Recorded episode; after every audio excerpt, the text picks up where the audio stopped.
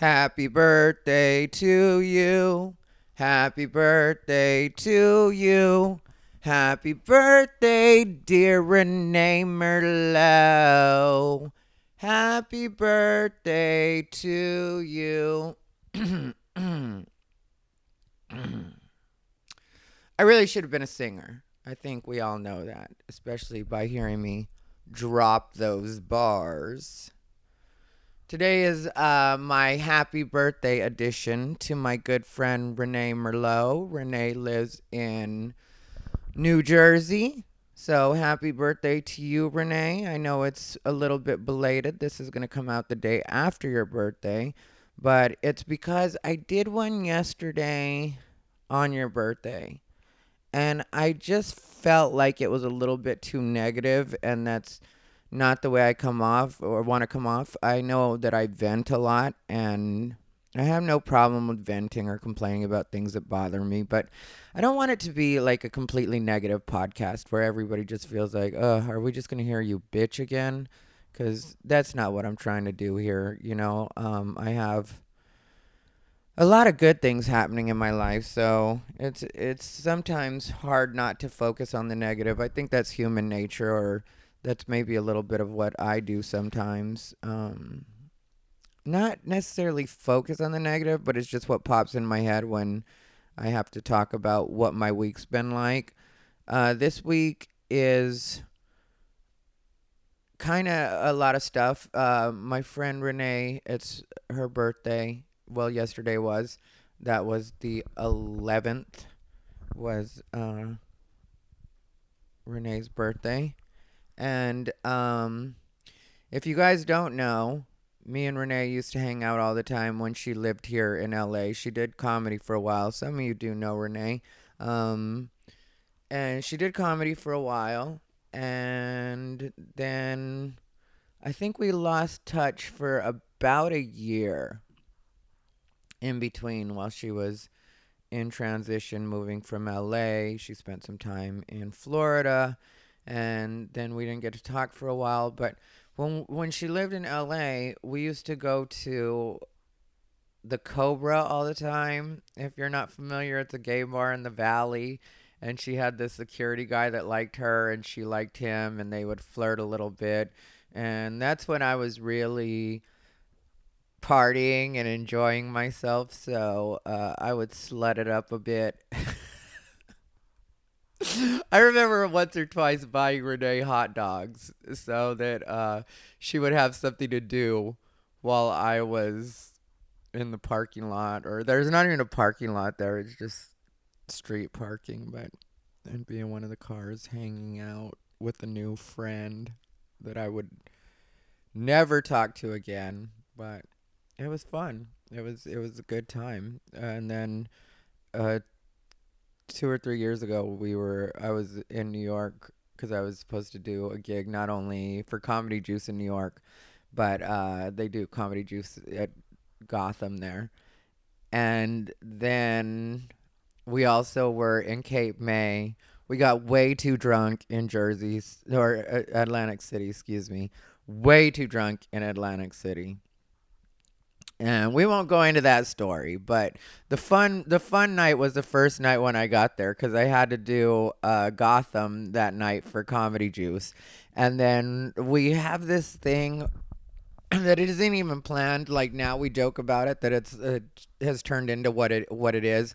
Um where it'll be like when we were in New York, we were walking around and we walked by the uh, the Stonewall Inn, which is a, a, famous gay bar where Stonewall happened, if you're familiar, and we were there, and all of a sudden I was like, "Let's go in and just have a drink. Nothing crazy. Let's just have one drink." And we go in. That leads to shots at some point the bartender ended up carrying me like a baby. And i only know this because we had pictures. Like the next day i woke up and i was like renee when did this happen? And she was like oh my god i don't remember that either. And there was this old gay dude that kept trying to sing like uh Freddie Mercury, who he kept calling Eddie Mercury, and we were trying to be polite, but it was the worst. He had the worst voice ever, but he was telling us how he did karaoke and he loved Eddie Mercury, and it was just a ridiculous, ridiculous weekend that I was there. We almost we had a huge blow up in Atlantic City, I'll tell you that, and we brought it back around. So long story short, short, Renee is my ride or die friend, if you don't know. And so happy birthday to Renee. And Miss Patricia, if you're listening, hello to you. If you guys don't know, which most of you don't, Miss Patricia is Renee's mother. And Miss Patricia is absolutely hilarious. I when I was in New Jersey, I stayed with them and it was great and I hope everybody's doing well in New Jersey and I hope life is being good to you guys. So, on to regular business. People have been asking me about Donald Trump still. I still get asked to do podcast about it. I'm doing less and less podcasts about it. I did one for Jessica Michelle Singleton last week, and that was fun. I'll let you know when it's out. It still isn't out yet, I'm sure, because I haven't heard anything about it. Uh, I'm doing less and less of those though, because it's just. It, in a way, it's all interesting to me still. I still enjoy following along somewhat, but too many people are still too angry about it and people act shocked about stuff that I don't really care about. Like there was the dossier that came out the other day. Well, not necessarily came out. Like BuzzFeed said, we don't really know if this is true, but here it is. You can check it out. And it had the, you know, thing about Russian hookers and pee and I don't really care what anybody does with hookers. I don't care at all. So it's not like that's going to change my mind on anything. And when it comes to Russia specifically, some people get mad at me for saying it, but I feel like it would be nice for us to have a better relationship with Russia, especially with all that's been going on. And we share some, I guess you would say, mutual enemies. So I don't see anything wrong, and I'm not all, at all worried about Trump getting along with Putin. I hope they do get along, and I know that people say, you know, that the Russians had donated however much money or uh, stuff like that. People bring up, but eh, the truth is, Hillary had you know people donating money that we don't necessarily get along with or wouldn't want having influence in the United States and that's just the way politics works and it's unfortunate and I understand every single person that says screw politics altogether. For my friends that say that I definitely get why you say that. I'm not trying to say that you should feel any different but for me this is the way it works. This is the system we have and I'm just doing my best to keep a positive attitude about everything and remember that that stuff only is going to affect me so much. Everybody wants me to panic about everything like Obamacare and it, I just don't think people have a full grasp of the fact that we don't have the same priorities and we don't have the same fears and I'm not going to pretend we do just to make people that I don't know happy in a lot of cases I don't know the people that come after me the hardest and it's like your concerns are different than mine. A lot of times people are worried about like what their kids are going to see. Well, I don't want my kids to see that there's a president. Well, I don't have kids. Okay? So, the same way I'm not expecting dog care to be at the top of your list is the same way you shouldn't be expecting your kids to be at the top of mine. That's just not the way it works. And I'm not going to pretend that I do care about what it is that's important to you when it's just not a concern for me. Obamacare, I stay healthy. That's what I do. And if anything happens, I'll pay for it. That's just what's going to have to, the way it's going to have to go down. I mean, I've somehow found the money to get elective surgery. I'm sure I could find the money to get one that I actually needed. Maybe then you'd finally get to see me pull a GoFundMe or something. something like that, you know, which we all know how I feel about that. Anyway, like I said, there's a lot of good things happening on the comedy scene, a lot of good people on the comedy scene. One thing that is a bit disappointing is one of my favorite open mics is closing down. That's the Liquid Zoo. Uh, they will no longer be doing the Wednesday night open mic as of or after next week. Next week will be the last Liquid Zoo open mic. Ron Swallow has been running that. I was one of the original hosts for the Liquid Zoo. I don't remember who was before me. Maybe it was Gail Gramlich, who's a good friend of mine. She does comedy once in a while now, but not really anymore. She's um, was the bartender out at the Liquid Zoo, which if you're not familiar with Liquid Zoo, it's on Sepulveda and Sherman Way out in Van Nuys, so out in the valley. And when I, f- I used to host that mic, like I said, and when I first was hosting it, that's when it was really at its quote unquote worst as far as what was going on in the bar. There were a lot of prostitutes and pimps there. The pimps would sit in the corner. There, there's a kind of a little corner where the pimps used to sit, or a pimp a night was usually what it worked out to. And his girls would come in and give him some money and he would kick it and I would say watch the comedy show, but not really. He uh, the pimps there weren't really the biggest in the comedy, but you know, they in my opinion they added to the atmosphere. I had some good times when I was hosting the zoo. I hosted it for a while.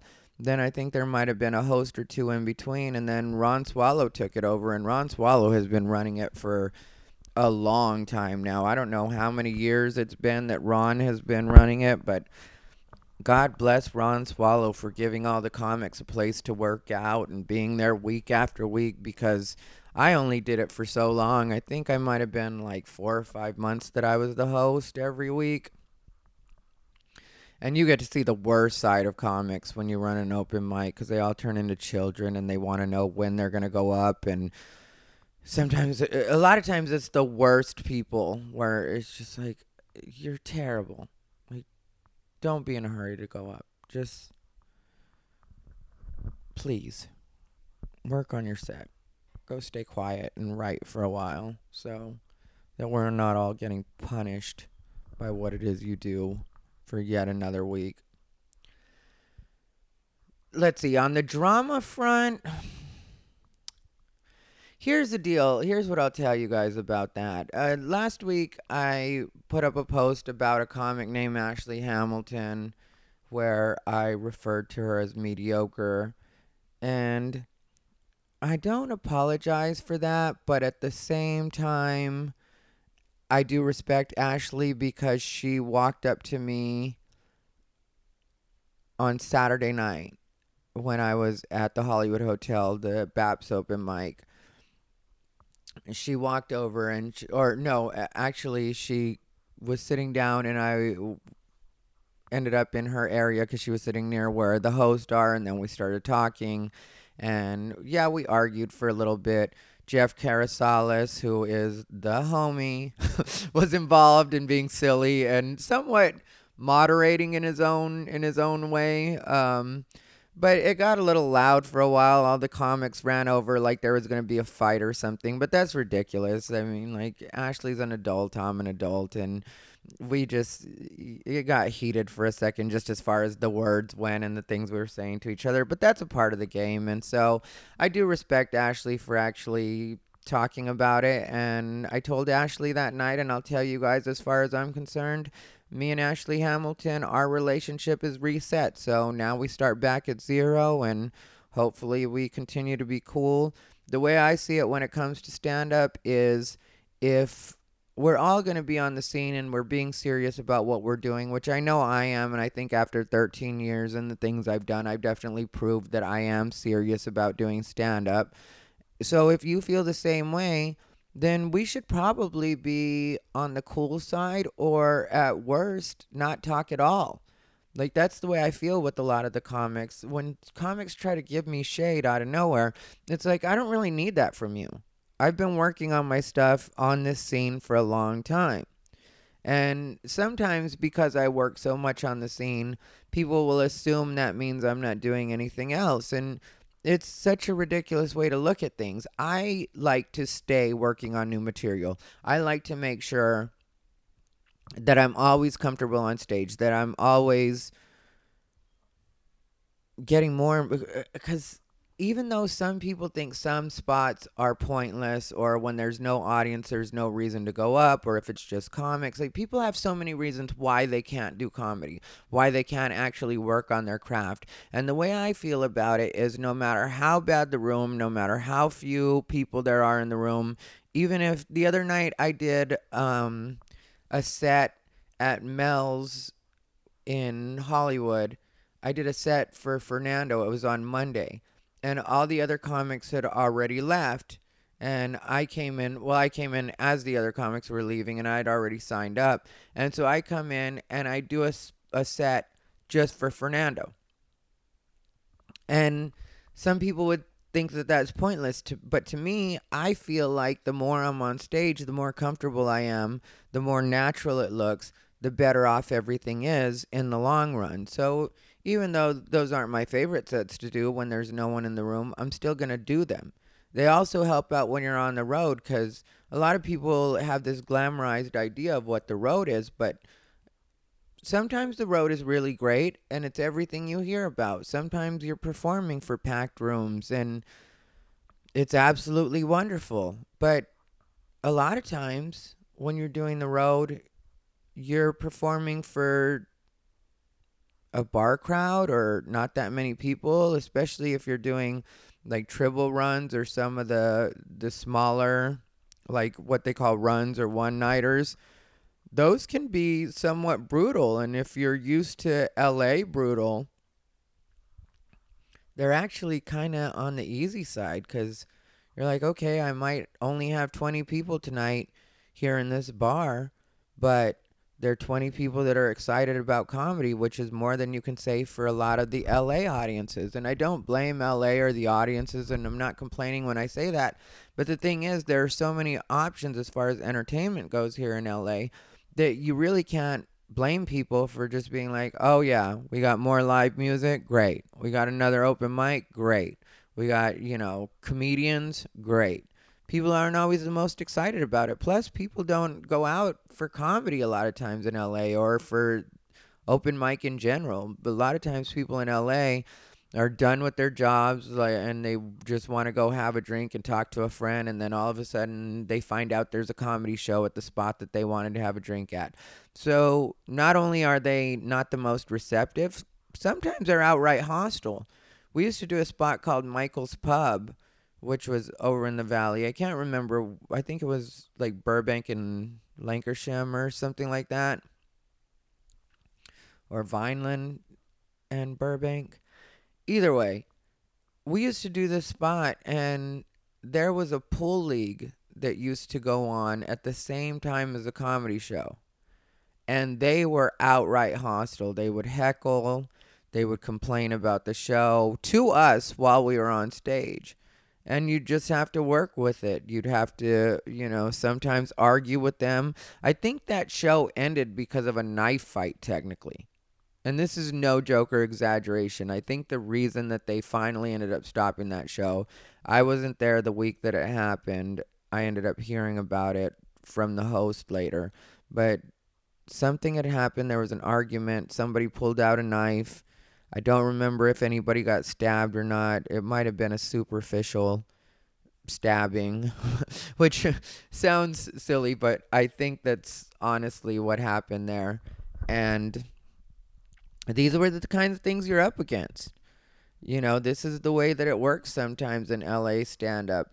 And there is occasionally the, like I said, the tendency to focus on the negative, but there's also the seeing people now that uh, in a lot of cases I've had a over 10 year relationship with. And so sometimes with the newer people, it, it does get a little annoying because it's like, okay, you're new. What you should be doing is actually working on your stuff.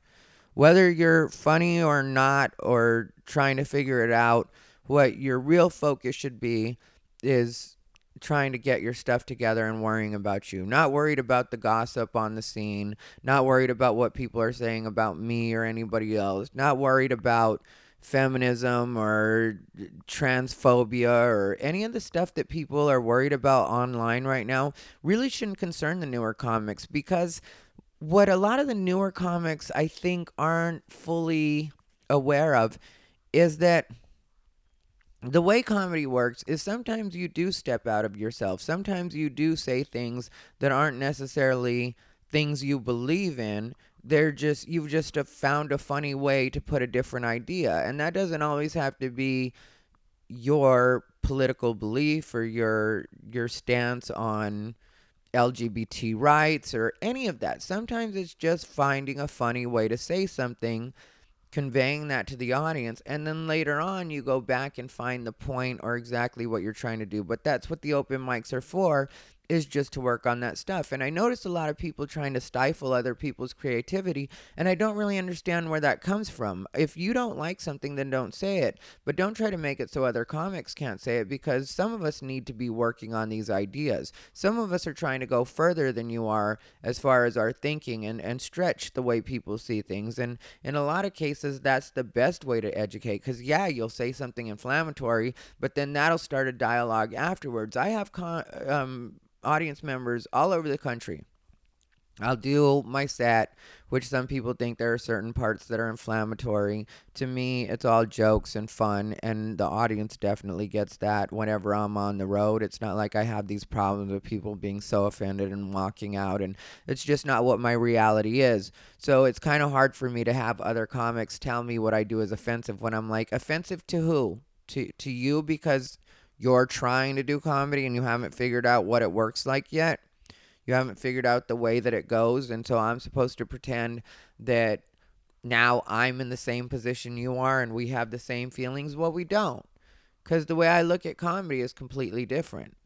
But what I was trying to say is a lot of times after an actual show, because of all the stuff I talk about, people will walk up to me and they'll ask me, audience members will ask me certain questions about being LGBT.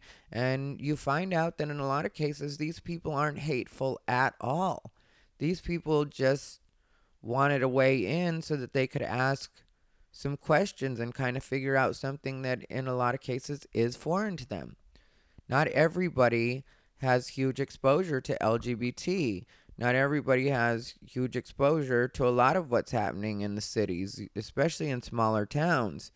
I tell people all the time about the Trump situation when uh, the election was happening. Everybody in LA and California was so shocked and so surprised that Donald Trump actually won. But I was working the road a lot during that time when uh, you know the campaigns eh, when everything was happening that I was on the road. And so I was seeing Trump signs all over the country and I kind of had an idea. Yeah night of I had been spending some time in LA for a couple weeks leading up but the night of I was kind of like okay maybe Hillary's got this. But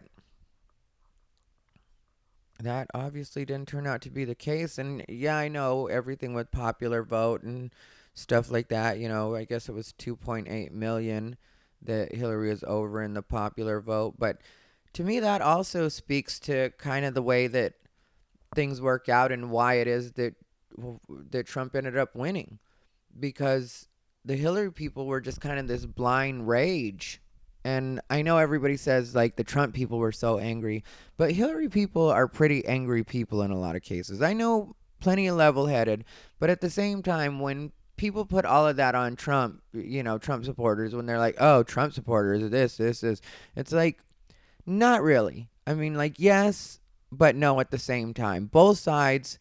The problem is, the loudest people on both sides are the most obnoxious and not the people we want to be be listening to or have represent us. And that's whether you're a Trump supporter or a Hillary supporter, the ones that call people assholes online, the ones that haven't figured out how to articulate what they're saying without name calling, without attacking the person's character, because that's a lot of times what what people fall to on social media. It's like I'm talking about actual politics and you're talking about what an asshole I am. Never mind the fact that we've never met in real life, but you want to say that I'm an asshole, I'm a racist, I'm whatever else you want to call me, and that's supposed to be 100% okay. Then the minute I say anything back, the minute I respond to you being a hateful person, then all of a sudden, oh, typical Trump supporter, I see why. Well, no, it's just I'm better at this. I am better at really zinging people. Like, one person that's gotten on my nerves with that is this person by the name of Olivia Hader. Olivia Hader claims to be a comic. She always comments negatively on me whenever my name comes up on her Facebook feed. Uh, she recently, there was a post where somebody had said that there was a comic that posted as their status that I had said that I was going to slit their throat in front of their mom. Now, mind you, I haven't seen this comic or had any interaction with this comic in three years, and the last time we dealt with each other wasn't at all negative. We didn't have any kind of argument, there was no dispute, nothing going on. So, I don't know what made this person decide to post that as their status, but I was leaving the gym. I got a text message from a friend. The text message was a screenshot of this particular post. My friend isn't even in LA. Um, and I was I just didn't understand where this came from. I didn't understand why anybody would say that. And if you want to say whatever you want about my comedy or something like that, I'm fine with that. I'll let that go. In most cases, I wouldn't even comment on that sort of thing. But when you are giving the idea that I threatened you with what amounts to murder, then yeah, of course I'm going to stop that. And of course I'm not going to be lighthearted and fun about that. I don't have a relationship with you. I'm not friends with you. And you're telling people that I threatened to kill you in front of your mother? Why would you think that that's okay? And then this person was trying to act like, you know, well, I think everybody knows that, you know, I'm an absurdist and whatever. And it's like, no, that not, not everybody knows that because not everybody knows you. It's not like you're a household name or even a well known name. You're somewhat known on the comedy scene, I guess, but yeah, it's and we're both comics on the scene, so there are other bookers seeing this. And I had a few friends tell me afterwards that they didn't know what was going on there. They didn't know if that was a serious post or what was going on. So clearly, this personality that you think you've set up isn't what isn't in reality what people are thinking. There's there were people that were thinking that I had somehow or decided to threaten you. Why would I threaten you when we don't see each other? So this person Olivia Hader is one of the first comments and she's like, "Yeah, he's a piece of shit." Well, Olivia Hader is a trans quote unquote woman that doesn't put any time into herself, has a heavy beard line, is homeless most of the time, as far as I know. Like she had a GoFundMe to raise money to get an RV and raised I think seven or eight thousand dollars, which I don't know why people even donated to that because I had heard months before that even happened from we have mutual friends from mutual friends that they had tried everything they could to get her a job, to get her job interviews. She wouldn't show up for job interviews. She wouldn't even go to things. She was living in her van. She's always on Facebook. My, my advice to people like Olivia Hader is put down the Facebook. However you're doing it, whether it's your phone or on your computer, however you're doing it, put down the Facebook. Stop responding to stuff on social media and get your life together. That's what you really need to do is just get your life together. Don't worry about any of this other stuff. It's all periphery. What you need to do is focus on getting your life together cuz you lived in an RV that you had to panhandle. You were an online panhandler trying to get money for this RV. You got the RV, and then after that, your status updates were still negative, complaining about the fact that your RV life wasn't all that it was cracked up to be. You hadn't checked out the electrical in this RV before you bought it, and this is something that's from your own Facebook. So, this is you being stupid yet again not figuring out the way that life works. If I were going to buy an RV, if that was where I was going to live, I would make sure that everything worked in it before I actually ended up in the RV. But you weren't even smart enough to do that. Probably because you were on Facebook arguing about stuff instead of taking care of business and handling the stuff you needed to handle. Then supposedly your RV got stolen because I did ask on that post. Because here's the deal I'm not going to be nice to people that are considered to be a protected class by other comics when they're talking shit about me. It's not like you can say anything you want about me, but I'm not allowed to touch this particular subject because you're considered a, per- a protected class. No. You say I'm a piece of shit. Cool, bro. I say you're a man. That's what I say, Olivia Hater. And guess what? So does that dick between your legs. Maybe that's what you need to worry about. Maybe you need to worry about getting more comfortable with your body or figuring out what you're going to do with yourself because you are a mess. And that's just what it is. You're fat. You're supposedly got your hormones stolen not too long ago, and you were uh, again trying to panhandle. I could tell when people are trying to lightweight panhandle. Because, you know, when me and these people argue, I definitely do go to their page and I'm like, okay, let me see what's going on in their life real quick since they're loving to talk shit about me. And the first post I see from Olivia Hater on her page is that this her state funded in or her state insurance wasn't going to cover replacing her hormones so she needed $40 or she was going to be a hormonal bitch well one you're not a bitch you're a dude that's the first thing and secondly, you're always hormonal. That's why you're arguing with people online all the time. And if you really are on hormones, somebody needs to get the memo to your beard because that hasn't softened softened up at all. You look horrible. You always have a five o'clock shadow. Anytime I see you, I feel like listening to George Michael. The late George Michael. Yeah, that shadow is ridiculous. You've got a beard most of us are envious of. And you have the nerve to call yourself a woman. Get a hold of yourself, please. Not all of us have to buy into this. So, she says I'm a fucking piece of shit. And so I go after her and call her a dude. I ask her how her RV's working out. Turns out her RV got got stolen, which I don't know how anybody steals an RV, but good for you. And I doubt your RV even got got stolen. What you probably did was sold it. You didn't want to tell the people from your Go GoFundMe that you decided to sell your RV because then it would seem like you're kind of double dipping in a way. And I think you're a horrible person. Not to mention, I also know that you got caught in somebody's house that you weren't supposed to be staying in after they had asked you not to be there anymore. So that's another thing. I also know that almost everybody that used to consider you a friend in real life has stopped talking to you or has limited their interaction with you. And the thing that bothers me with all of this is these people know what a horrible person you are and they still stand up for you online or try to act like you're cool in regular life when they've all told me the way that they really feel about you.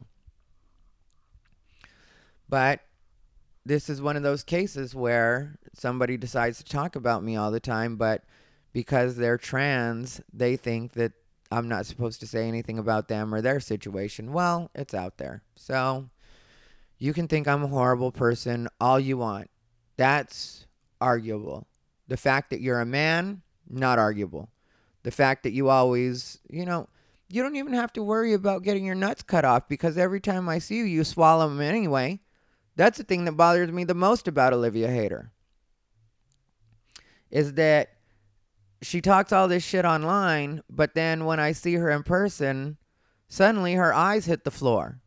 Suddenly she can't make eye contact with me. She doesn't have anything to say. That's what bothers me. You're only brave when you're behind your computer. That's the only time you're brave. And you're probably not even behind your computer. You're probably just on your phone. Which I don't know where you're getting your Wi Fi or what your plan is, but you need to get your life together. That's that's my advice to Olivia Hater is completely put down the Facebook, get off social media altogether, get a job, figure out what you're going to do about that beard, buy some fresh razors, get a new start, be a new woman.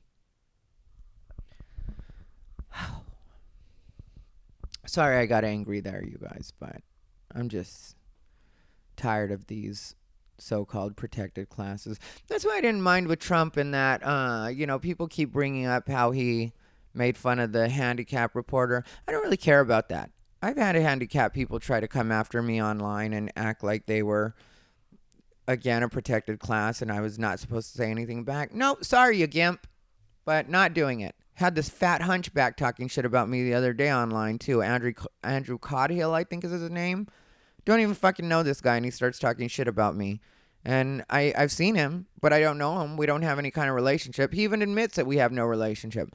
But he was upset because I was talking about Ashley Hamilton. Well, look at how dumb you are. Because Ashley Hamilton now we reset our relationship. So as far as I go, we're cool. And I think as far as she goes, we're cool too. So we're cool. And you jumped in talking some shit that you didn't know anything about when you don't know me. And now what's going to happen is I'll talk to you when I see you in person. I don't want to deal with you online. I blocked him as soon as he started talking shit. I put up with him for I think two comments because I, you know, first he tried to talk shit. Then I asked him if we actually knew each other because I was like, as far as I know, we've never talked. So I don't know where all this is coming from, where you have all these feelings about me. And he was like, Well, you were mean to Ashley online the other day. And it's like, Okay, you fat hunchback, I get it. But what you got to understand is no matter what you say, no matter what you do, Ashley Hamilton is going to fuck you anyway. You're a hunchback fucking gimp, and nobody wants to fuck with you. That's what it is. You're a hunchback, you're fat, you're disgusting, you look like shit, you dress like shit. I don't know what your comedy's like because I haven't seen you go up. As far as I know, you're an online, not even personality. You're just somebody that exists online. That's kind of the way I see you. So, good luck with that not getting laid life. Because that's clearly what you're living. Ugh, people disgust me.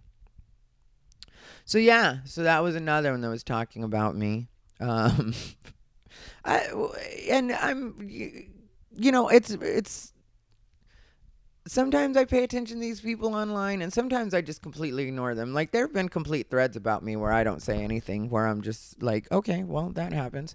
And then like I said, I've been sent screenshots of different things which you know, that too. I'm al- I'm always like, who are these people? Why do these people have such opinions about me when in a lot of cases I don't even know who they are. Or if I do know them, I know them in passing like and the most cowardly thing is a lot of these people I say hi to because as far as I know they're just another person on the scene because if I've never met you and I have no bad opinion of you then I treat you with respect. So I say hi to most of these people assuming that we're cool and they say hi to me and then I find out online you don't like me. Well, I'll tell you one thing I have over you as terrible as a person as I'm supposed to be. I'll tell you one thing that I have over you.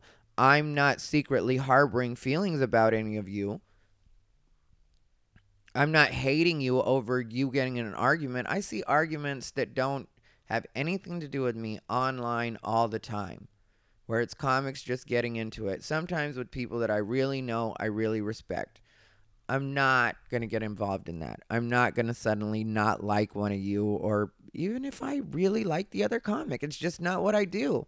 I feel like it's best for me to mind my business and pay attention to what is what I have going. I mean, like, until you do something to me, then we don't have a problem. Until you say something about me, then we don't have a problem. And that's the way I feel that most of you should be. I feel like most of you should be worried about your own shit. Keep your eyes on your own paper. That's not what people want to do. But like I said, then there's also plenty of good on the scene. Like right now, there's some stuff that I really do like on the scene that's been happening. You know, uh, my friend Stephen Holliman, who's an Arizona guy, he's been running the Hooters on Hollywood on Wednesday nights. It's like on Hollywood Boulevard. It's upstairs at the Hooters. And, you know, between him and Everett, Everett, who also is involved with Boys Club, which is on Mondays, and I've talked about several times on my podcast. I've told you guys about Boys Club being one of my favorite rooms. I showed up there there the other night. Another great time there. Um, that's him and Daniel, Daniel Moki that runs that, and uh, you know, but Hooters is such a good situation the way that they're doing it because Everett and Steven will go downstairs and they'll bark on the street, you know, which if you don't know what barking is, that's when, you know, you kind of hustle people in off the street. You call them in. It's more of a New York thing because in LA, a lot of places don't lend themselves to that as far as uh, foot traffic. But when you're on Hollywood Boulevard and you have the ability to bark people in and you do that, that can be very effective. So, Stephen and Everett have really been turning Hooters into something and it's just a fun situation. I don't get to go there weekly. I was there last night. That was a good time. Um, but you know, I was at the Improv last night too, which Hollywood Improv is great. That's um I was I was happy because I got to see my friend Jen Murphy there, which she's one of the people that I started with. And a lot of times when I hear female comics complaining about what they're not getting and what they're not doing. I'm always like, yeah, you're not funny. And it doesn't have anything to do with the fact that you're a female. You're just not funny. You don't put the work in, you don't try, you don't write new stuff, or maybe you just aren't a funny person. Has that ever occurred to anybody in the history of doing open mics that maybe it just looked fun to you and you thought it was going to be like any other job where, oh, I'll just get good at it, and you didn't get good at it? I believe people can develop into funnier people than they were. But some people really just don't have a funny bone in their body. And for some reason, a lot of those people have started doing comedy. And I don't know why exactly they think that that would work out or how they would think that's that's a good a good fit for them. It's like then there's some people where you're like, "Oh, I get what's happening." You laugh at the t- stuff you say, so you don't even notice that the people around you aren't laughing at the stuff you say. I've seen plenty of that.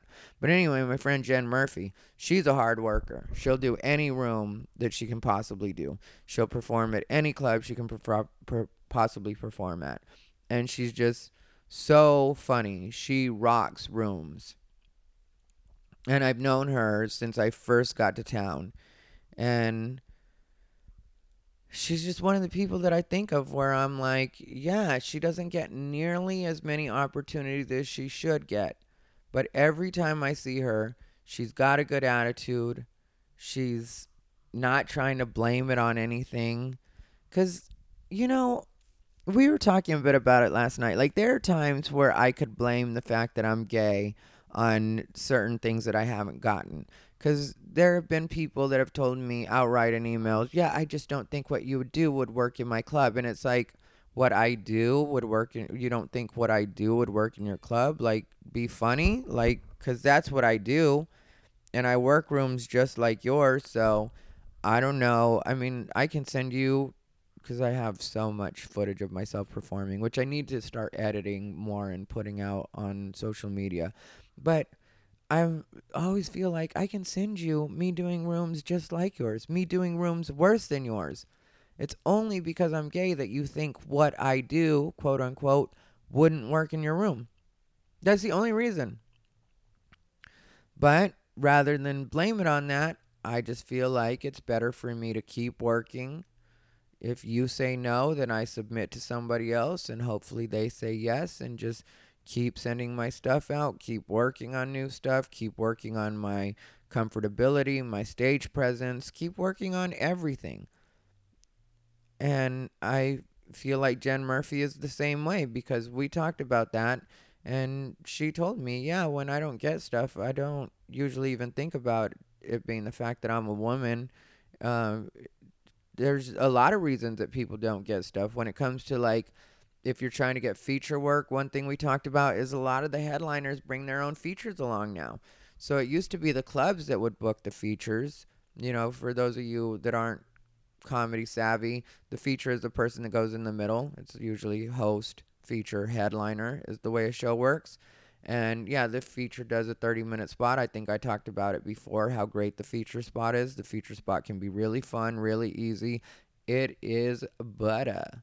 But um yeah, a lot of headliners bring along their features now where the clubs used to book the features.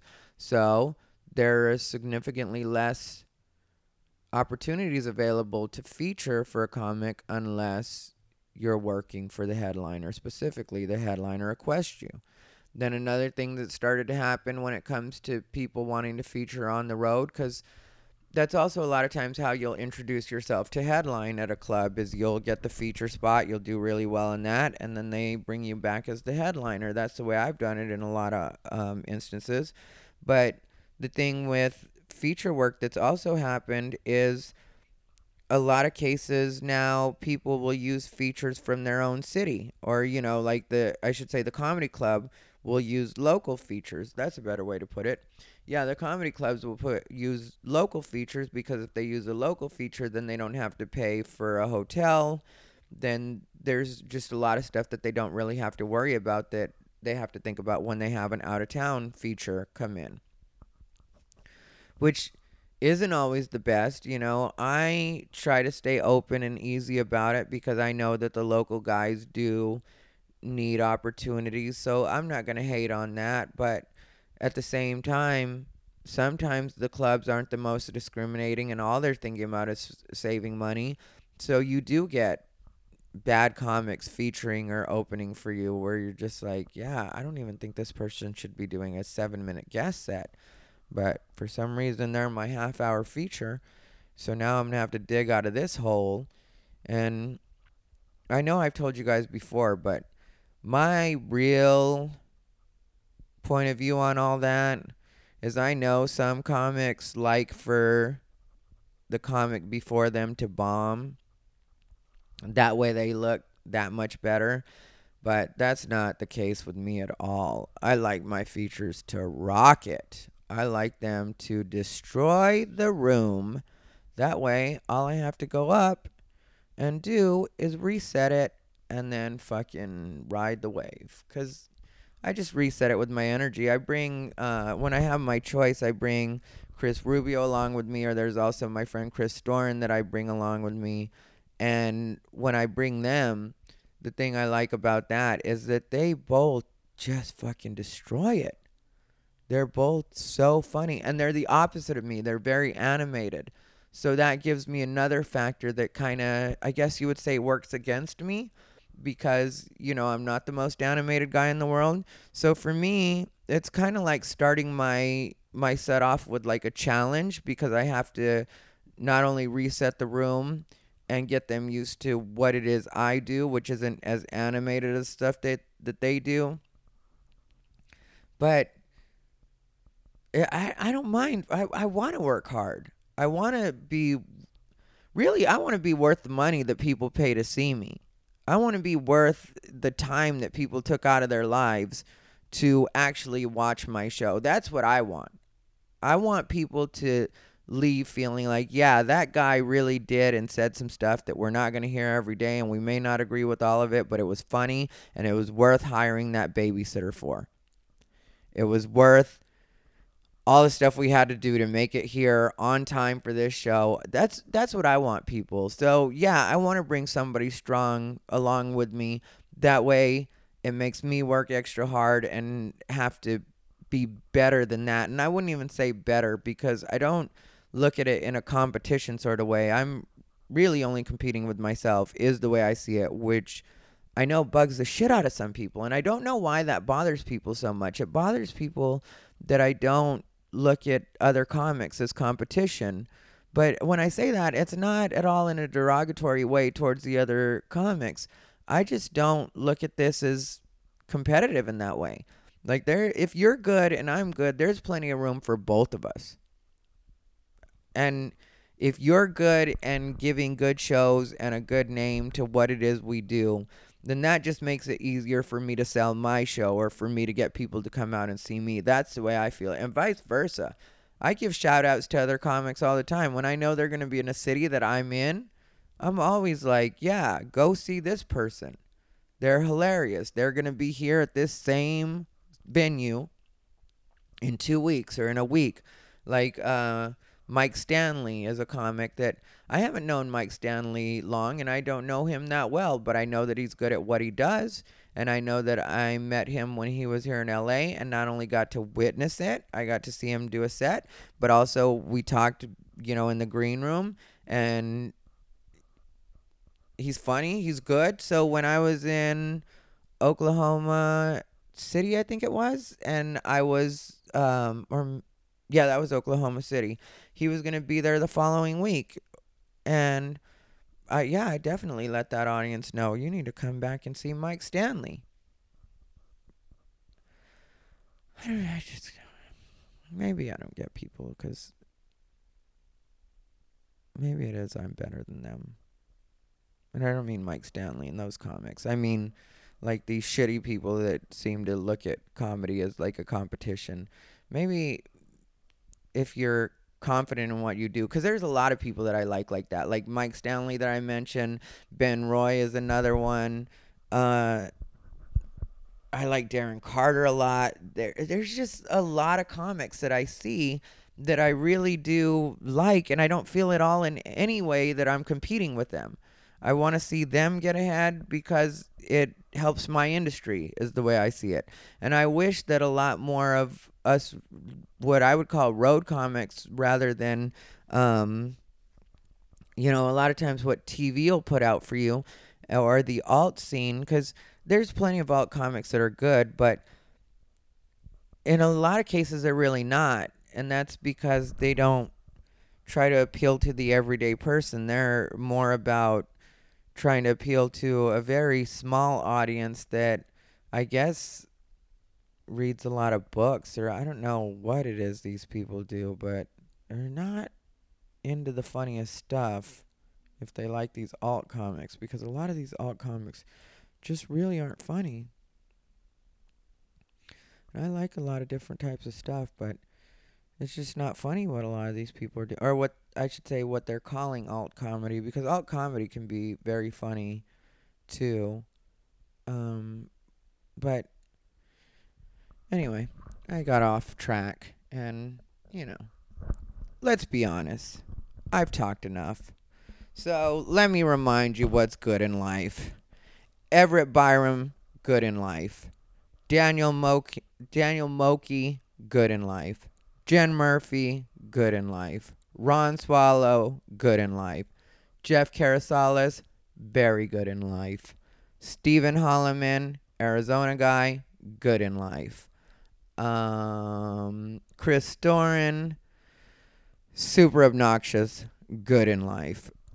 Chris Rubio, doesn't listen to my podcast, fuck him, good in life. Um, happy birthday, Renee. Good in life. Miss Patricia, good in life. My mom, good in life. Bijou gets on my nerves. Fell in the lake at MacArthur Park the other day. Had to give her a bath I didn't have time for. Good in life. Jerry steals all the covers while we're in bed still super cute to sleep with, but if I try to pull him in, he'll put his paws out and give me the wait, wait, wait, and not let me hug him. But good in life. Um, yeah, that's all the good stuff. I could go into who's not good again, but no need to talk about that dude Olivia Hader again. We all know she's a man, man. That's from Austin Powers. Anyway, you guys I'm glad we had this chat and I'm glad I re recorded because the last one was entirely too negative. And you know,